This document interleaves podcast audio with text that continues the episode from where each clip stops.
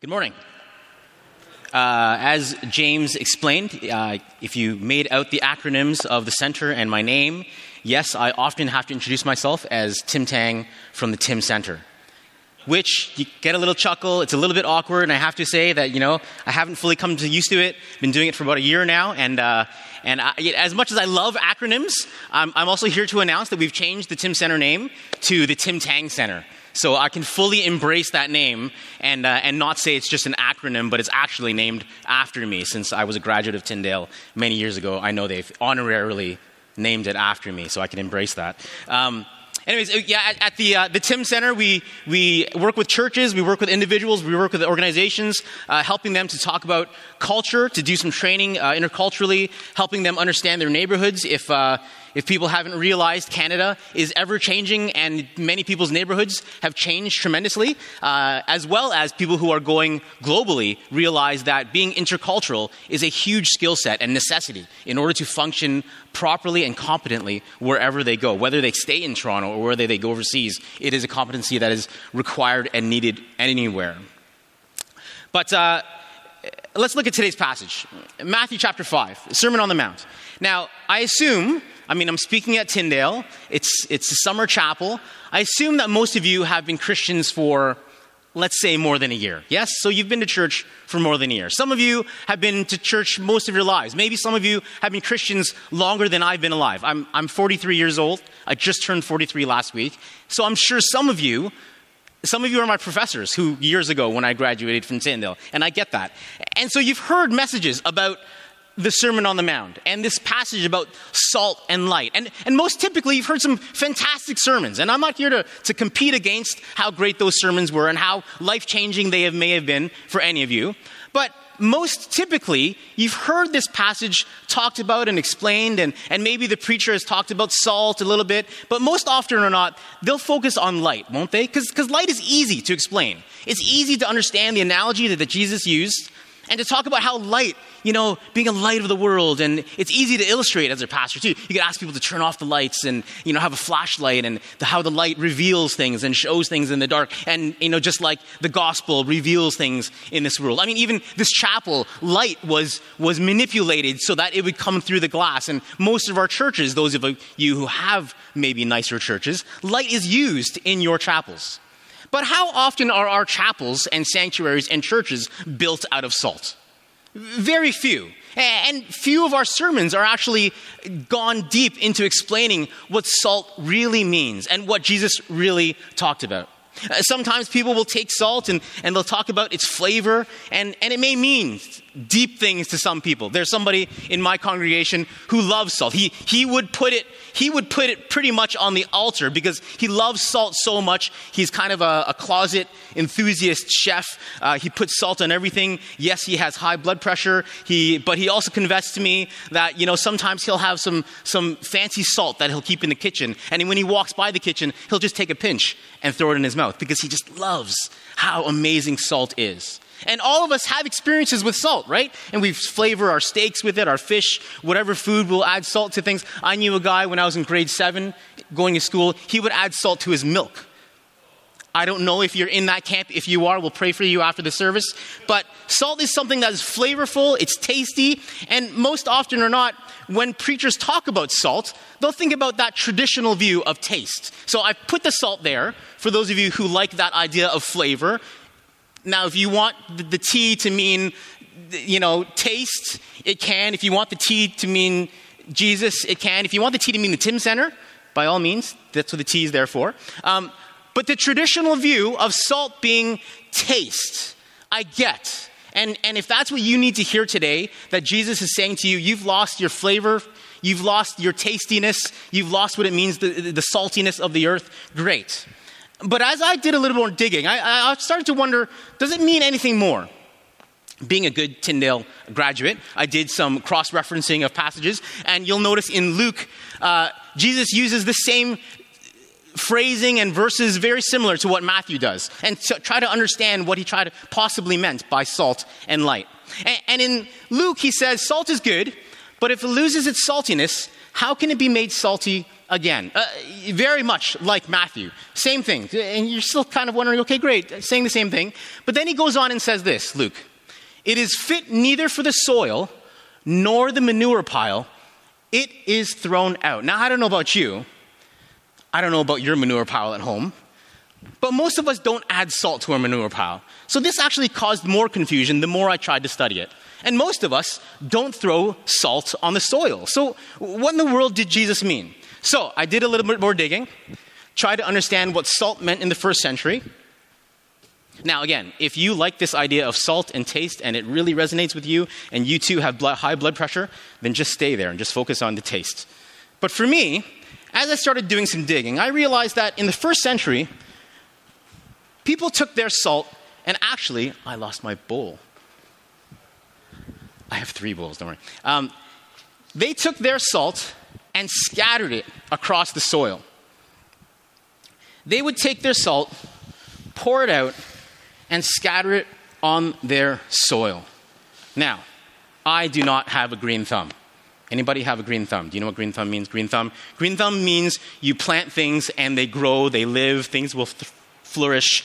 When I plant things in my backyard, it's like a cemetery. I have buried it. It is dead. It is gone. So, if, for those of you who have green thumbs, if you poured salt on your plants, what would happen? They would die. You would resonate with me, the cemetery in my backyard, and you too would be a murderer and killer of plants and animals, because salt kills. For some of you, I mean, my uncles who grew up in Hong Kong, they told me stories of pouring salt on insects because they were very happy children, and they killed those animals in the same way because salt kills.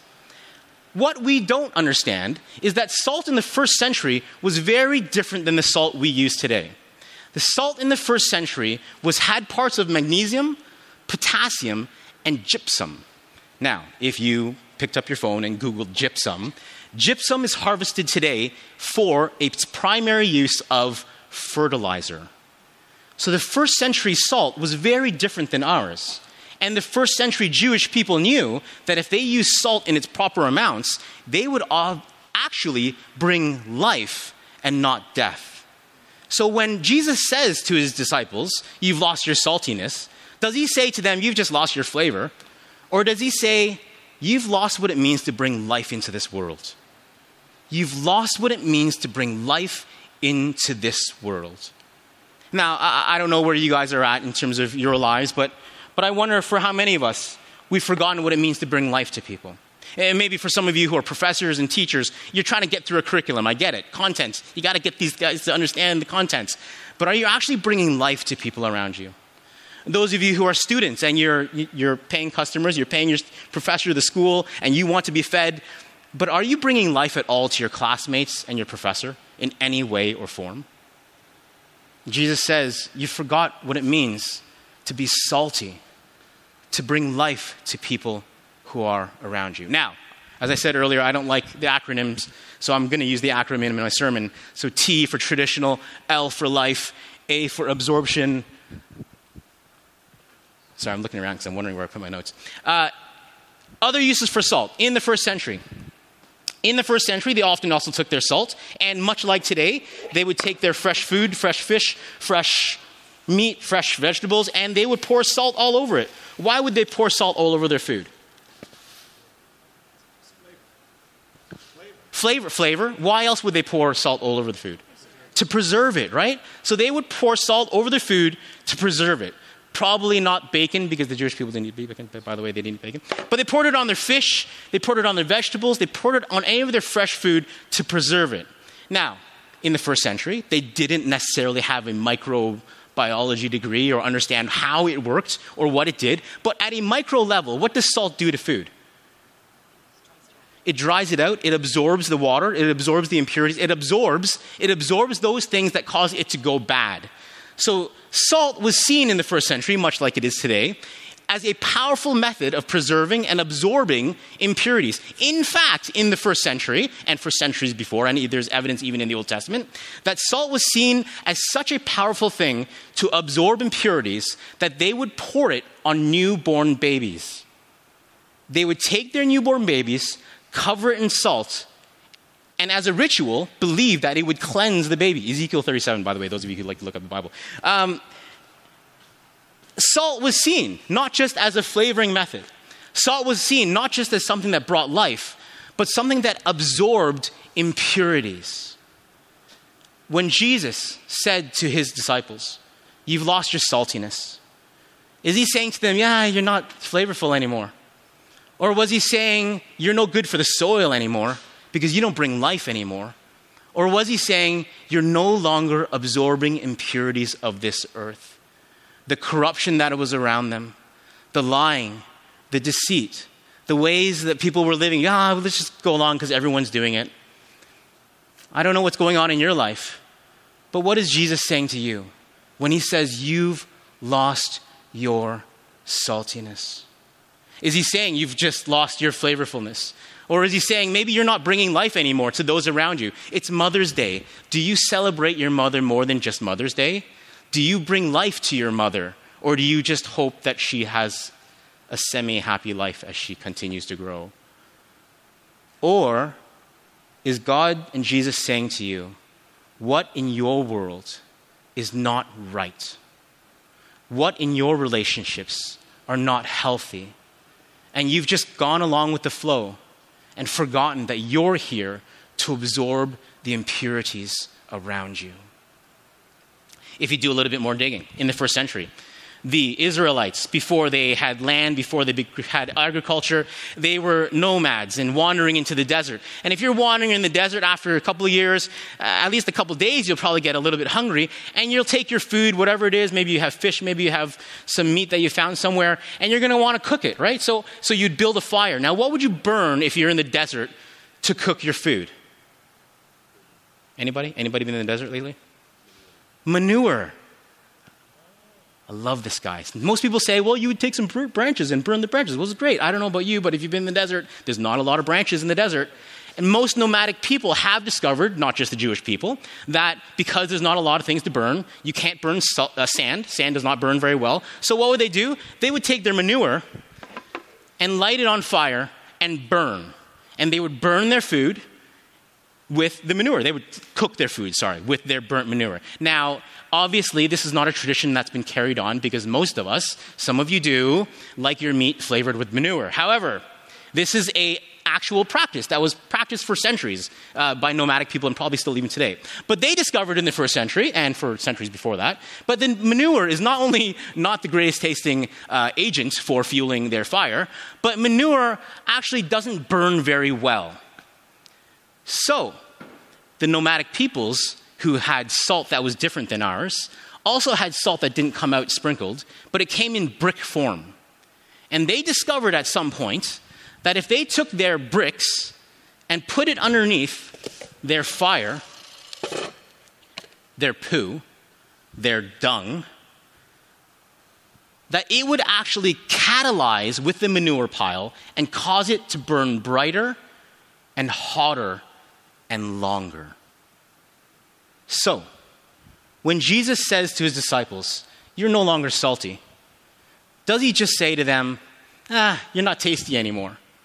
Or does he say to them, "You're no longer bringing life to those people around you"? Or is he saying to them, we're spelling salt backwards in case you didn't figure it out. Or is he saying to them, "You've forgotten what it means to absorb the sin around you"? Or is he saying to them, "You've forgotten what it means to be a people integrated in this world to cause others to burn brighter, to burn hotter, to burn longer for God"? What was he really saying to his disciples? I think on many levels, he was probably saying all of those things, depending on where people were and what was going on in their lives. What does this passage say to you? I don't know, barely any of you, and your lives and your journeys and what's going on with you. But I know that as you uncover this understanding of salt, you need to uncover what's going on in your own life. And maybe for you, as you think through, what does salt mean for me? And if Jesus were to say to you, "You've lost your saltiness," what does it mean? Is he simply saying you've lost the flavor and the taste of who you are? Or is he saying you've no longer lived for other people? You're living selfishly. You're just doing things for yourself. You're no longer bringing life to those around you. Those of you who may be new parents know exactly what that's like, but how soon does that change from loving and caring this wonderful child and baby, but as soon as they start rebelling against you, you're ready to take life. How many of you are in situations, maybe your church situation, maybe a community, maybe an organization, where you just know the way things are going on right now, it's just not right, but I just got to survive. I just got to get through this organization. Maybe your own families and the way they interact, you know is just not right. But you're not going to speak up because it's not your place to speak up. But are you even close to understanding what it means to absorb sin and the impurities that are going on in your family dynamic? Maybe some of you are thinking to yourself, you know what, Tim, you don't understand. And you know what? I don't understand. You don't understand what my situation is, how complicated it is, how destructive some of the relationships I found myself in, or my marriage or family, it's difficult. And my church, it's complicated. I get it. Churches are complicated, just a little bit. And maybe for some of you, you think to yourself, my life, Tim, other than these wonderful courses at Tyndale that I'm taking, I feel like I'm in the bottom of a manure pile because this is just really difficult. But guess what? That's exactly where Jesus wants you. Where you are, no matter how much it stinks, no matter how much it smells, no matter how much under a manure pile you may feel, that's exactly where Jesus wants you. But he doesn't want you just to survive. He doesn't want you just to get by and to hopefully live till the eternal life and get into heaven with a pass that you got somewhere. He wants you there to cause others to burn brighter, to burn hotter, to burn longer. As I preach this message, and as I went through it, studying this passage, I had to ask myself, well, what does this mean for me? What does this passage really mean to me? And for me, you know, as a pastor about 19 years, one of the most difficult things as a pastor, for some of you who may be pastors, I mean, there's a lot of difficult things that happen as a pastor. Maybe one of the most difficult things as a pastor is to actually see people leave your church. That's tough, no matter who you are. It's tough not to take it personal. It's tough not to take it a little bit, you know, be a little bit defensive, especially if you're the person at the pulpit preaching all the time and you're the main face of the church. And people, when they leave, it's kind of difficult. In Chinese culture, leaving a church community is more than just, I don't believe in this doctrine anymore, but leaving somebody's church to go to another church, that really gets to the core of someone, to the leadership, to the people of the community. What I mean by that is it's almost more palatable in some communities, not everybody's community, but it's almost more palatable for somebody to leave the church altogether than for them to leave the church and go to another church. Because there's something that really hurts, that really digs deep. And as a pastor of 19 years, I'll confess, it hurts a lot. So when I think about this passage and salt, I think about the last meaning of salt. And the last meaning of salt is that in common use today, even in the Middle East, people will sometimes say, when they come to an agreement to one another, they will say, hey, there's salt between us. There's salt between us. Because in the Middle East and in some other places, salt is one of those things that they've understood. It's one of the only minerals that we actually ingest. Everything else we add to our food is an herb or a plant or something that's organic or whatever it is. But this is a rock. This is a piece of rock that you're putting in your body that lasts a long time and it stays in your body. And some of you who have had kidney stones, God bless you. I will pray for you after the service. Understand how much it can stay in your body. And so this common saying of there's salt between us is a comment of permanence between you and I. In fact, people would often come to an agreement. Instead of signing a contract like we do in North America, they would share salt with one another. And they would say there's salt between us. There's an agreement. There's a covenant. In the Old Testament, those of you who study Old Testament, salt covenants are actually littered all the way through the Old Testament because salt was almost as significant as wine in terms of having covenants between one another. So when people say there's salt between us, there's a covenant, there's a relationship. And so when people leave your church and go to another church, they're no longer living in covenant. They're just looking for a better product. And that hurts, and that's tough. And some of you who are pastors resonate with that. And the reason why I resonate with that personally myself is as I contemplate possible transitions in my life, perhaps out of pastoral ministry, I wonder to myself, if I were to leave my church, what does that mean to have salt between my church members and myself?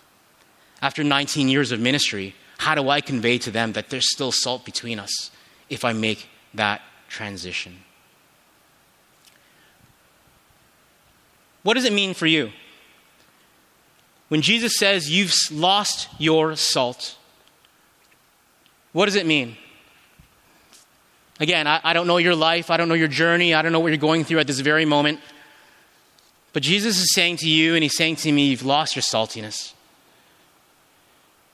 Maybe for some of you, he means you've simply lost what it means to be flavorful in this world. You've lost your zeal, your zing, your passion. How do you get it back? Maybe for some of you, he's saying simply, you've lost what it means to bring life to those around you, to actually add to people around you. You're living selfishly. And you've forgotten what it means to bring life to others.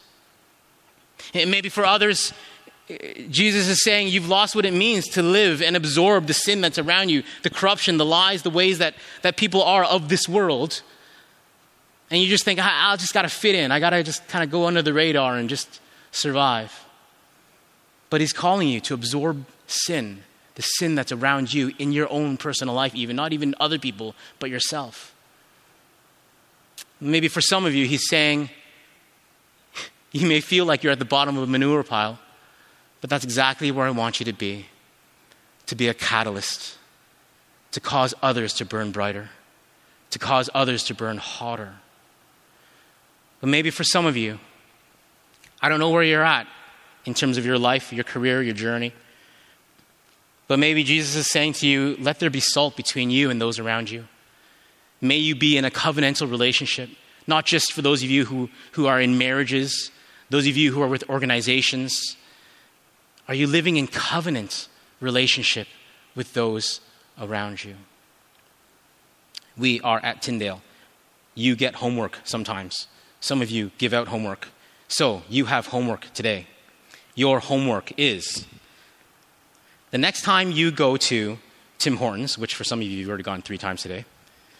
The next time you go to McDonald's, the next time you go to Harvey's or whatever fast food chain, and you go and reach for salt, pepper, sugar, whatever it is, I want you to take one more package of salt. Now, some of you say, no, Tim, I never go to those fast food places. I only go to Sushi Bong, and Sushi Bong is the only place I eat. Well, when you go to Sushi Bong, and they don't have a salt package, but they have a Kikkoman package, you go and take another Kikkoman package, and take one extra one, and tell them that President Gary Nelson told you to take it, in case somebody questions why you're taking it. And you take that salt package, or Kikkoman package, or whatever salt package you can, and your homework, and I'm not going to know if you did this homework, this is not a pass-fail thing. I want you to bring that package of salt to your church. I don't know what church you go to or new expression of faith that you're a part of.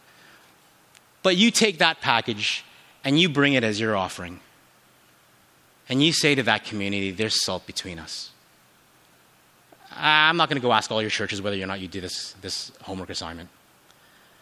But as you do so, may you remember Jesus' words to you. Be the salt of the earth. Bring flavor to those around you. Bring life where there's no life. Absorb the sin where you see sin around you. Be a catalyst to cause others to burn brighter, to burn longer. And as you drop that package in the offering, may that be a covenant between you and your people, that there is salt between us. Let me pray for you.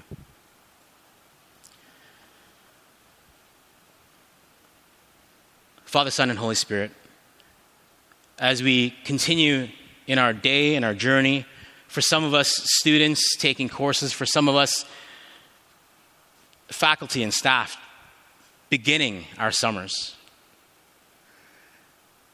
no matter where we are, no matter what journey we may be in, some on transition, some in the beginning of a season. God, you're challenging us to contemplate what does it mean to be salt in the earth.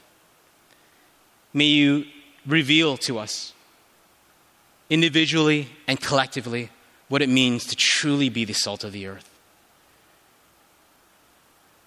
May you give us courage. May you give us desire. May you give us passion to not lose our saltiness. In Jesus' name we pray. Amen.